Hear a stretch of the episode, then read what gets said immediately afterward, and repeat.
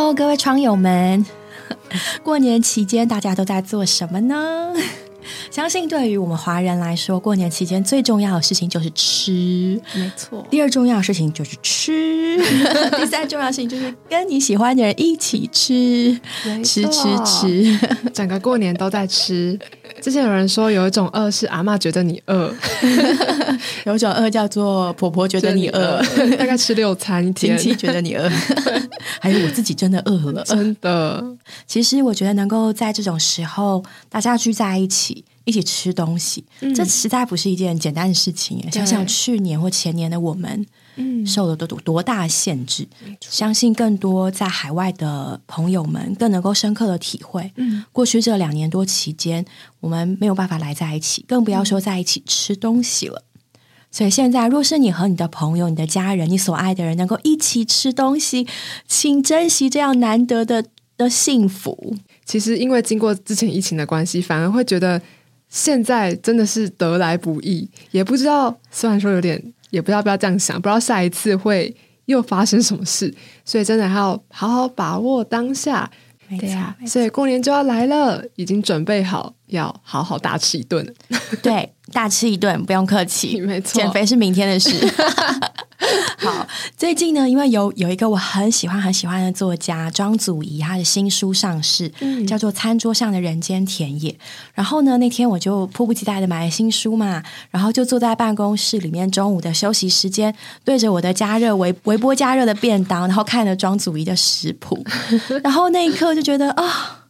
看着看着就觉得好快乐哦，好像又重燃一种对生活的热情。嗯，我相信很多朋友可能也是因为要赶过年，所以在过年前疯狂的加班赶工、加班赶工。对，然后为了要把事情完成，今年过年又比较早。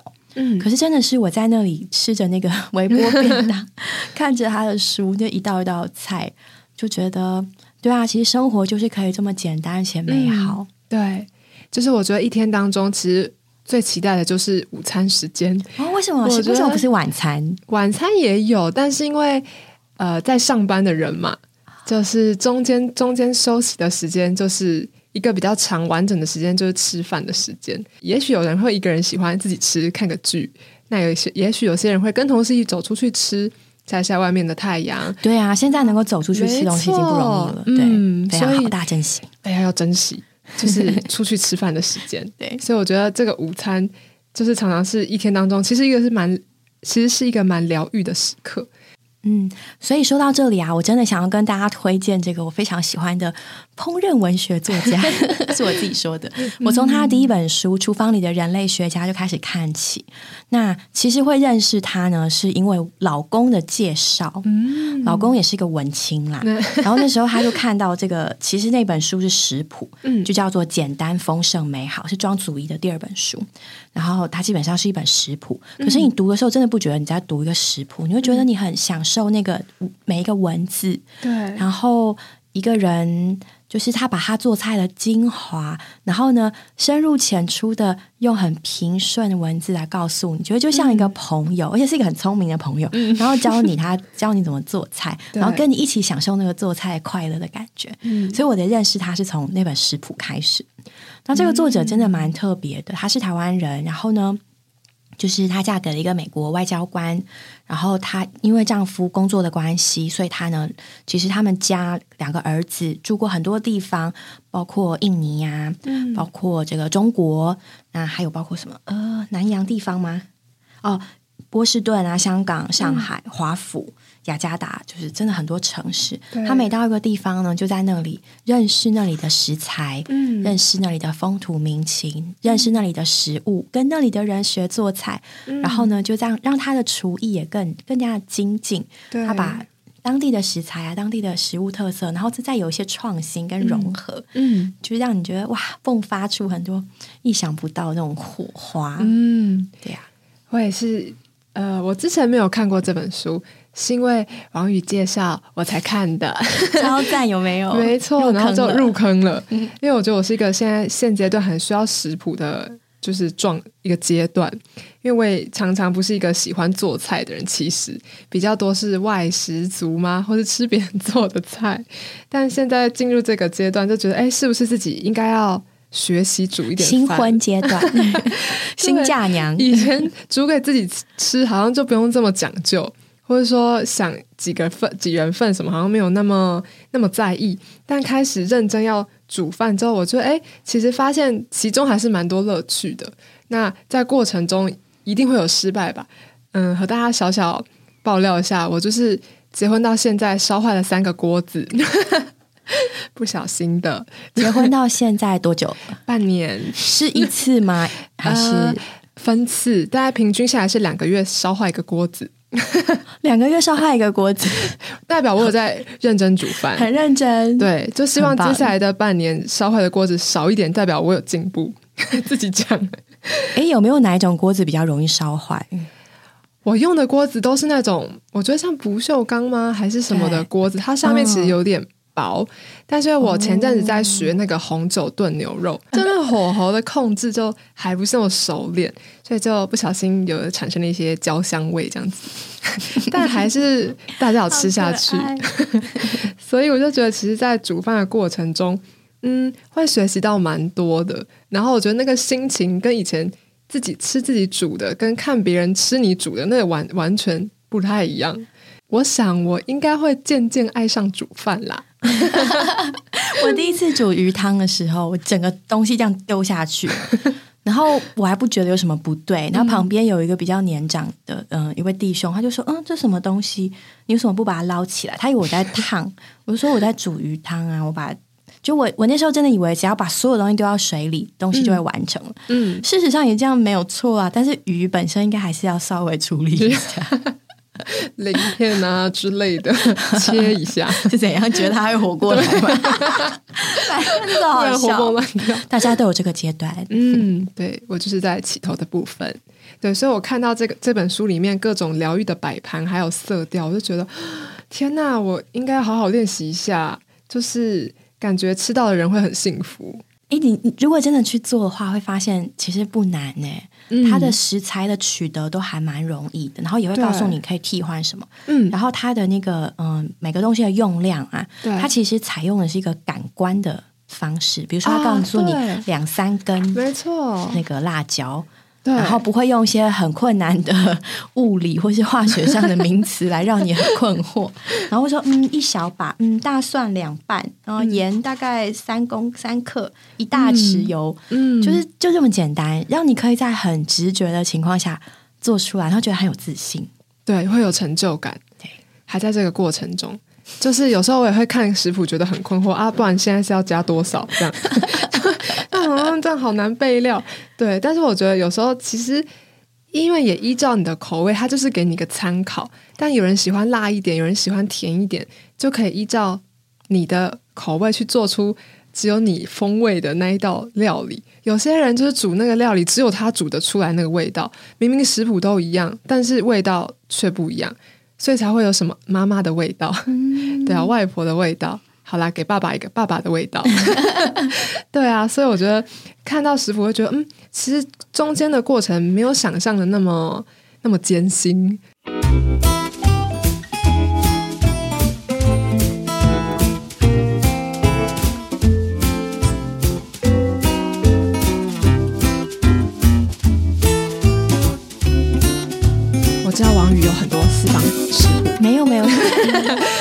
他从里面研发的一些哦，对对零失败，这个我好需要。对呀、就是嗯、呃好，我跟大家分享一个里面我很喜欢，就是以前也蛮常做的一道菜，叫做蝴蝶烤鸡。嗯，那烤鸡呢，就这个是个全鸡哦，你摆上桌，人家就觉得你厉害，根本就是个扛把子，其实就那只鸡而已。嗯好，简单跟大家讲一下这道鸡吼，非常的简单哦。他说呢，一开始其实呢，我们就是用盐渍法来处理这只鸡。那只要呢，你处理了盐渍这个步骤，后面呢真的是轻而易举。简单的说呢，就是呢，当你拿到一只全鸡的时候啊，你就沿着它的脊椎骨。用料理剪刀，咕咕咕咕咕，把它的脊椎骨整个剪掉，然后那个鸡中间不就有一条空吗？然后呢，你就把这个鸡就可以摊平了。好，那你把这个骨头剪掉之后呢，你就按照那个它的比例，比例是什么呢？好，书上有说，比例呢，大概是一只一千五百克的普通的鸡，然后配上三克的盐，然后呢一大匙的橄榄油，两瓣的大蒜，跟一大匙的红椒粉，或是你还喜欢其他什么香料。嗯，然后它的关键就是呢，要在前一天的晚上。就是最好是四个小时之前，你把这些腌料，其实就是盐、油、跟大蒜、跟红椒粉，把它搅和均匀，然后均匀的涂抹在这个鸡的上面。所谓上面，就是你要把手伸到那个鸡皮的底下，把它稍微按摩一下，然后让这些盐呢充分的涂抹在这个鸡的全身。嗯，然后呢，把它放到冰箱，不要盖起来。然后呢，放在冰箱呢冷藏四个小时以上，最好就是隔夜。嗯，这就是腌渍了。哦，这么简单，你看，手续完成，把盐这样抹一抹就好了。我记起来了，然后它就会让它的那个鸡呢保持它的那个风味哦，跟它的那个香香的鸡汁。嗯，然后第二天拿出来，然后烤箱预热好之后，大概预热两百二十度 C，然后呢，让你的鸡拿出来稍微回温一下，然后表面上再抹一点点橄榄油。那我的经验是，其实不需要再加其他太多的香料。免得那个鸡的风味都被盖住。嗯，其实刚之前腌制法那些盐、大蒜那些就可以了。嗯，那有时候我会加一点柠檬片，哦，更清爽。对，然后肚子有时候还可以塞东西，但是这个现在是没有塞东西的。嗯，对你拿出来回温之后啊，你就把它放在烤盘上，然后因为它中间骨头脊椎不是剪掉了吗？所以你就可以把它摊开来，然后用压平。滋，嗯，然后呢，鸡就会变成一个像蝴蝶一样的形状。哦，难怪它叫蝴蝶烤鸡。对，然后因为而且它已经在烤盘上摊平了，嗯，然后皮的那一面向上嘛，然后拿进去烤，烤大概三十分钟、四十分钟，表面金黄，拿出来就可以了。对，因为它的厚度减半了嘛，所以它烤的时间整个减半，只要半小时到四十分钟。嗯，一般烤箱啦，所以呢，它也比较不会那么柴。哦，对，然后这道菜呢，真的是我从新加坡开始就是屡试不爽，几乎没有几乎就是真的没有失败过。然后第一次做的时候，与我同住的一个马来西亚姊妹，她就她连那个鸡骨都拿起来啃的津津有味。她说：“这是我吃过最好吃的烤鸡。”然后那时候我真的觉得好有成就感，好快乐。怎么会有人就是平常那么秀气的一个女孩子，然后现在连鸡骨都拿起来这样啃，很珍惜的吃？哎，哇！果然是自己煮饭才会看到的成就感。对啊，成就感听起来好像我回去也可以尝试一下一个零失败蝴蝶烤鸡，而且就是动动作很快，就是速度很快。哦，好哎，就是你去超市买那种处理好的鸡，只是把中间的骨头剪开而已。哦，好棒！然后再抓一下，嗯，帮按摩一下。对对对，好。那大家可以等我一下，就是我之后回去尝试了再跟他说心得，可以哦。对，还有一个呢也很简单，是我女儿很喜欢的沙拉，它叫做番茄 mozzarella 沙拉。嗯，它的原料其实只有番茄跟水牛乳酪 mozzarella 那个白色那种，知道。然后还有嗯，台湾叫什么九层塔？嗯，然后那时候有人送我一盆九层塔，然后所以呢，我就可以请女儿去，那时候她才。大概六岁吧，去外面摘九层塔的叶子，哇，很新鲜的味道，真的超好的。然后你只要把番茄切片，然后马扎瑞拉撕成小块，然后放在一起，你还可以交叠变成绿色、白色、红色，像像那个意大利国旗一样。然后再撒一点淋上橄榄油、盐跟巴萨米可醋，就这样子，而且好好吃，我女儿很喜欢，很喜欢。好。新鲜的罗勒感觉真的是好好吃。料理新鲜，感觉很清爽哎。嗯，好记起来了，而且我感觉沙拉可以配烤鸡。对对对，对 呀。然后这道菜跟小孩都可以做。好哦，他可以当小帮手。对对对，好哎，太棒了！我觉得我回去要好好来尝试一下煮一些新的料理。今天搞不好节目结束之后会有新的灵感。谢谢王宇的提供。哦，还有 节瓜沙拉、节瓜断带沙拉、断带，嗯，它是节瓜，节瓜知道，就是你就拿那个削皮刀，它的皮这样子这样削，就是就是削它的节瓜的皮，然后呢，稍微用一点点力，让你中间不要断掉，然后所以节瓜细细长呃粗粗长长的嘛，所以你每削下来一条，它就是一个长条，然后呢，你把它稍微交叠一点，就是呢。节瓜皮是深绿嘛，那肉是浅绿，嗯。所以你就稍微除了第一条全部深绿之外，后面都可以深绿、浅绿、深绿、浅绿哦这样交错，嗯。看起来就像缎带，嗯。然后这样一条一条一条，嗯。然后每一个细细的长条，然后放在一起，嗯，撒一点盐，撒一点橄榄油，撒一点柠檬汁，或是嗯还有黑胡椒粒，哦，然后这样抓一抓，然后就很好吃了。这样就可以吃了，对，而且很好吃哦，真的哦、对，目前我只烤节瓜的食谱，口袋食谱只有就是真的是烤节瓜，就节瓜切一切，然后嗯。加 cheese 加胡椒盐拿去烤，就是 也蛮好吃的。啊。但这个我可以尝试看看，好哎、而且那时候就是在新加坡，你知道，就是有一些姊妹们，她们家里是有女佣的，嗯然后就是就真的是很女佣很厉害，她们本身也很厉害。对，但是我印象中有一个很厉害、很厉害、很厉害姊妹，她一吃到那个节瓜缎带沙拉，她看然后吃，她就很喜欢，然后特地跟我要食谱。哦，这也是她的福音吧？就是 对我来说这么简单就可以煮出好吃的料理。对呀、对啊，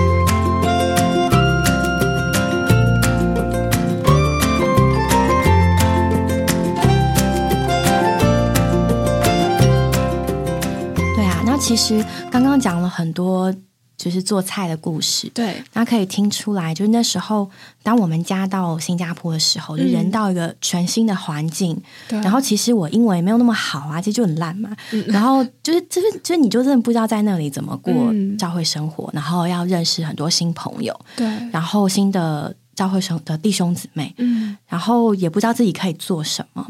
但是呢，就其实就从做菜开始，嗯。那时候我也跟主说：“主啊，我讲话没有办法像以前那么那么能讲，嗯。那么能牧养人。嗯。那我希望在这里可以有往前，你引导我。嗯。那其实就在阴错阳差之下呢，我们家就就就是打开，然后就为那个国大校园的福音，然后学生就就邀请学生来家里吃饭、读经，嗯。然后然后我就开始做菜，哇，我就开始有了烹饪笔记，嗯把菜一道一道做过的记下来。嗯然后也在那一次一次、一周一周的做菜里面，我觉得得到很大的成全跟鼓励，嗯就是找到自己存在的意义。虽然只是做菜，但是那个做菜对我来说，就是就不是一般人做菜，因为你知道吗？在台湾，我根本连个咖都算不上。教会中这么多厉害的师母，哪轮得到我？对啊，可是，在那里呢，那个 moment 只有我可以为这些学生提供饭食。嗯然后我每次在做菜的时候，我就为他们祷告。嗯那新加坡学生他们讲话很快啊，然后我常常跟不上他们速度，所以要聊天要牧养，我能做的很有限。嗯可是我可以供应食物，我可以供应喜乐。我就告诉主说：“主啊，我现阶段能做的是这样，嗯但我要在每一道菜里面与你适宜。嗯哇，对我要在每一个打开家的晚上，嗯让每一个嗯吃到这些菜的人能够认识福音，认识真理。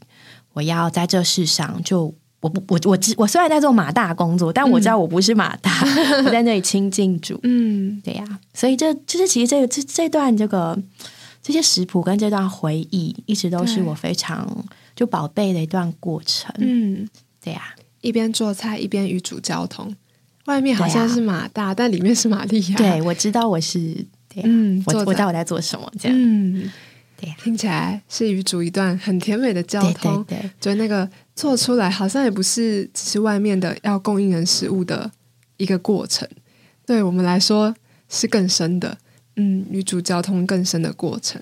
对啊，没想到一个简单的做菜，天哪！我这样我觉得有点一窥厨房姊妹在做爱宴的心情，觉得、啊觉得好感动。对啊，每一个吃到的人，他们都能不只是只是吃这个外面的物质的食物，其实不知不觉、潜移默化，也把神的爱吃进来了，也把这个生命吃进来了。其实，在这个食物背后，它其实好像是有一段故事的吼，就是无论是经过很多次失败成功，或者是你带着怎么样的心情去煮这道菜，哇！我就应该出本书也写个这个好了，好想知道、姐哦。吃的不是菜，是故事，是对姐人生。没错，这本书里面也蛮多是他那时候的心情，对对，然后反映出来他煮的怎么样的菜，嗯，这是一门艺术。对，比如说某一天晚上，就是小孩还是我忘记是哪一个是老公还是小孩，嗯。然后虽然说好像想要吃吃甜的，然后呢，这个作者他就他就拿出一个马克杯，嗯。然后呢，在马克杯里面放了什么呢？放了一颗蛋，放了三大匙的牛奶，放了一些油，放了三大匙的低筋面粉，嗯。然后加糖、加可可粉、加碎巧克力，然后如果还有一些盐跟香草精就放进去。嗯，其实简单来说，就是鸡蛋、牛奶、面粉、糖、油、巧克力。嗯，诶，这家里都有诶，恍然，然后就放在，马克杯里面搅一搅，嗯，然后呢就放进微波炉，叮两分钟就变成一个巧克力蛋糕了。啊，真的假的？两分钟巧克力蛋糕，以前好像曾经有一段时间在网络上很红，嗯，然后他也试做了，所以就是有一种深夜的既邪恶又温馨的小插曲，深夜的 夫妻俩的嗯 快乐时间。培根炒饭，他儿子的最最爱爱。培根炒的。大家会不会有点饿了？哦，对，我现在超级饿。我决定等一下就是刚刚听完蝴蝶烤鸡，我等一下就去买鸡肉饭，可能边看边吃这样子。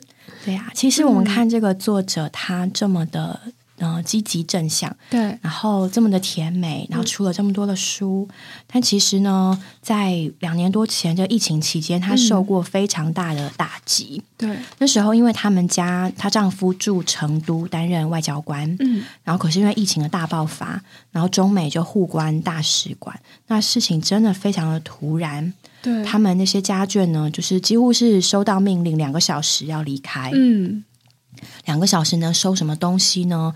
连跟朋友道别都来不及。对，对啊，所以其实像之前我们讲过嘛，不仅是乌克兰的难民，对，那我们说大使馆的人员，嗯他们都是在这种磨难中过来的。嗯然后那时候呢，庄祖义他和他的孩子就是就是打击很大嘛，所以他在他的部落格上就有发表一些他的他的心情。嗯，那其实就是你是想对朋友们那些交流烹饪的朋友们，就是讲讲，就是你你遇遇到不好的事，嗯你就会想跟朋友讲。对，但是呢，那个时机因为太敏感了，所以就以至于有很多不认识的网友嗯。就以此大做文章，嗯，然后就攻击他，非常厉害，甚至是死亡攻击。嗯。他说他最高的时候一天甚至收到超过千千则的这种恶意讯息，挑动很多仇恨。嗯。然后他一面要面对这些东西，一面她要顾家、顾两个儿子，然后丈夫呢还不能够回来，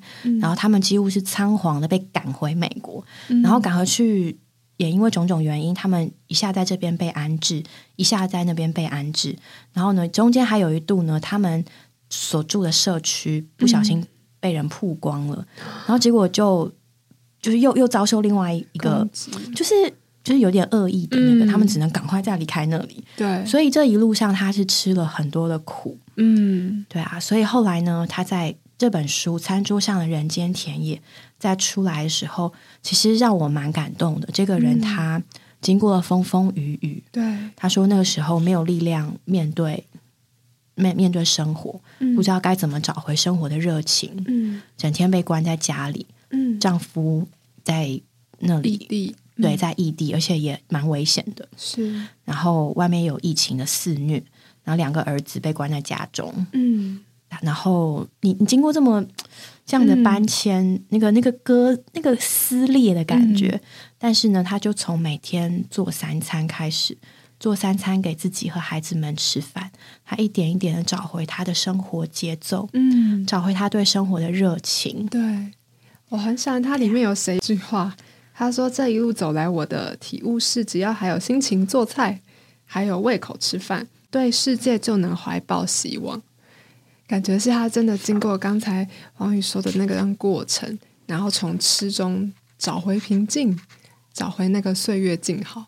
对，嗯，吃不只是吃的人觉得疗愈，做菜的人也被复兴。真的耶！，对，做菜是件疗愈的事。嗯，对啊、我们并不是好像要超过我们的所能去挑战什么五星级名菜，对，我们就只是做菜给我们的家人，给我们所爱的人，嗯。然后你就会觉得自己得到了疗愈，嗯。对啊，在这个过程中，其实我常常想到一段经节，嗯。圣经的提摩太前书二章一到二节，嗯。他说：“所以我劝你，第一要为万人祈求、祷告、代求、感谢；为君王和一切有权位的也该如此。嗯使我们可以十分敬虔庄重的过平静安宁的生活。嗯，对啊，就是我们其实，在这样看起来，它是在一个很变动的环境里，但其实我们心情心里面要的就是那个平静安稳的生活。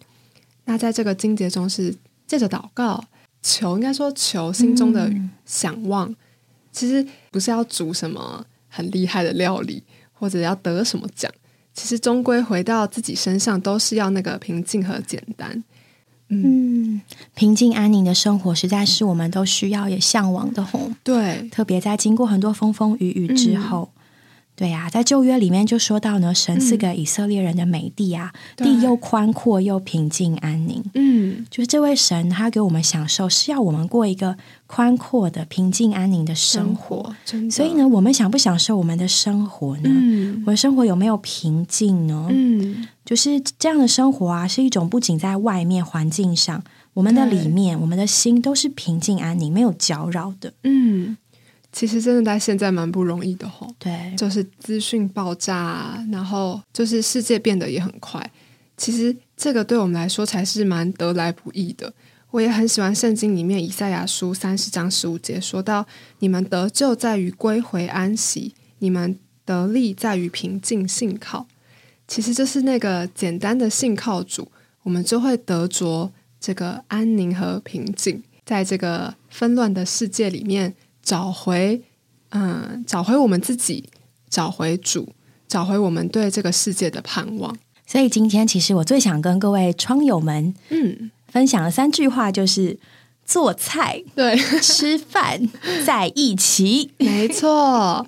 哎，不知道大家在过年期间会不会因为要做大菜，然后很多人觉得压力很大。可能也会嗯，嗯，没关系，就是你你不是天天这样吗？对对 对啊，就珍惜在在现在的时间。嗯那嗯你回到你的生活的时候，在每天好像看似一成不变的生活里面，嗯做菜、吃饭在一起，平静安宁的生活。嗯，就会很幸福了。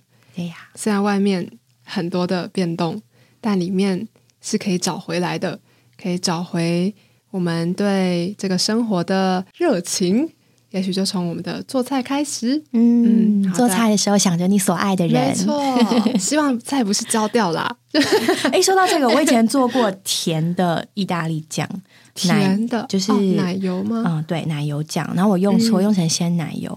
那吃起来是甜的耶，应该鲜奶油味，好 恶哦，感觉是一道神奇的料理。惨哦，害惨大家不好意思。不会不会，总是有这个过程嘛。对啊，对，没问题的。媳妇总是会熬成婆的。没错，只是需要时间，所以就是要常常练习做菜做菜、吃吃饭在在一起。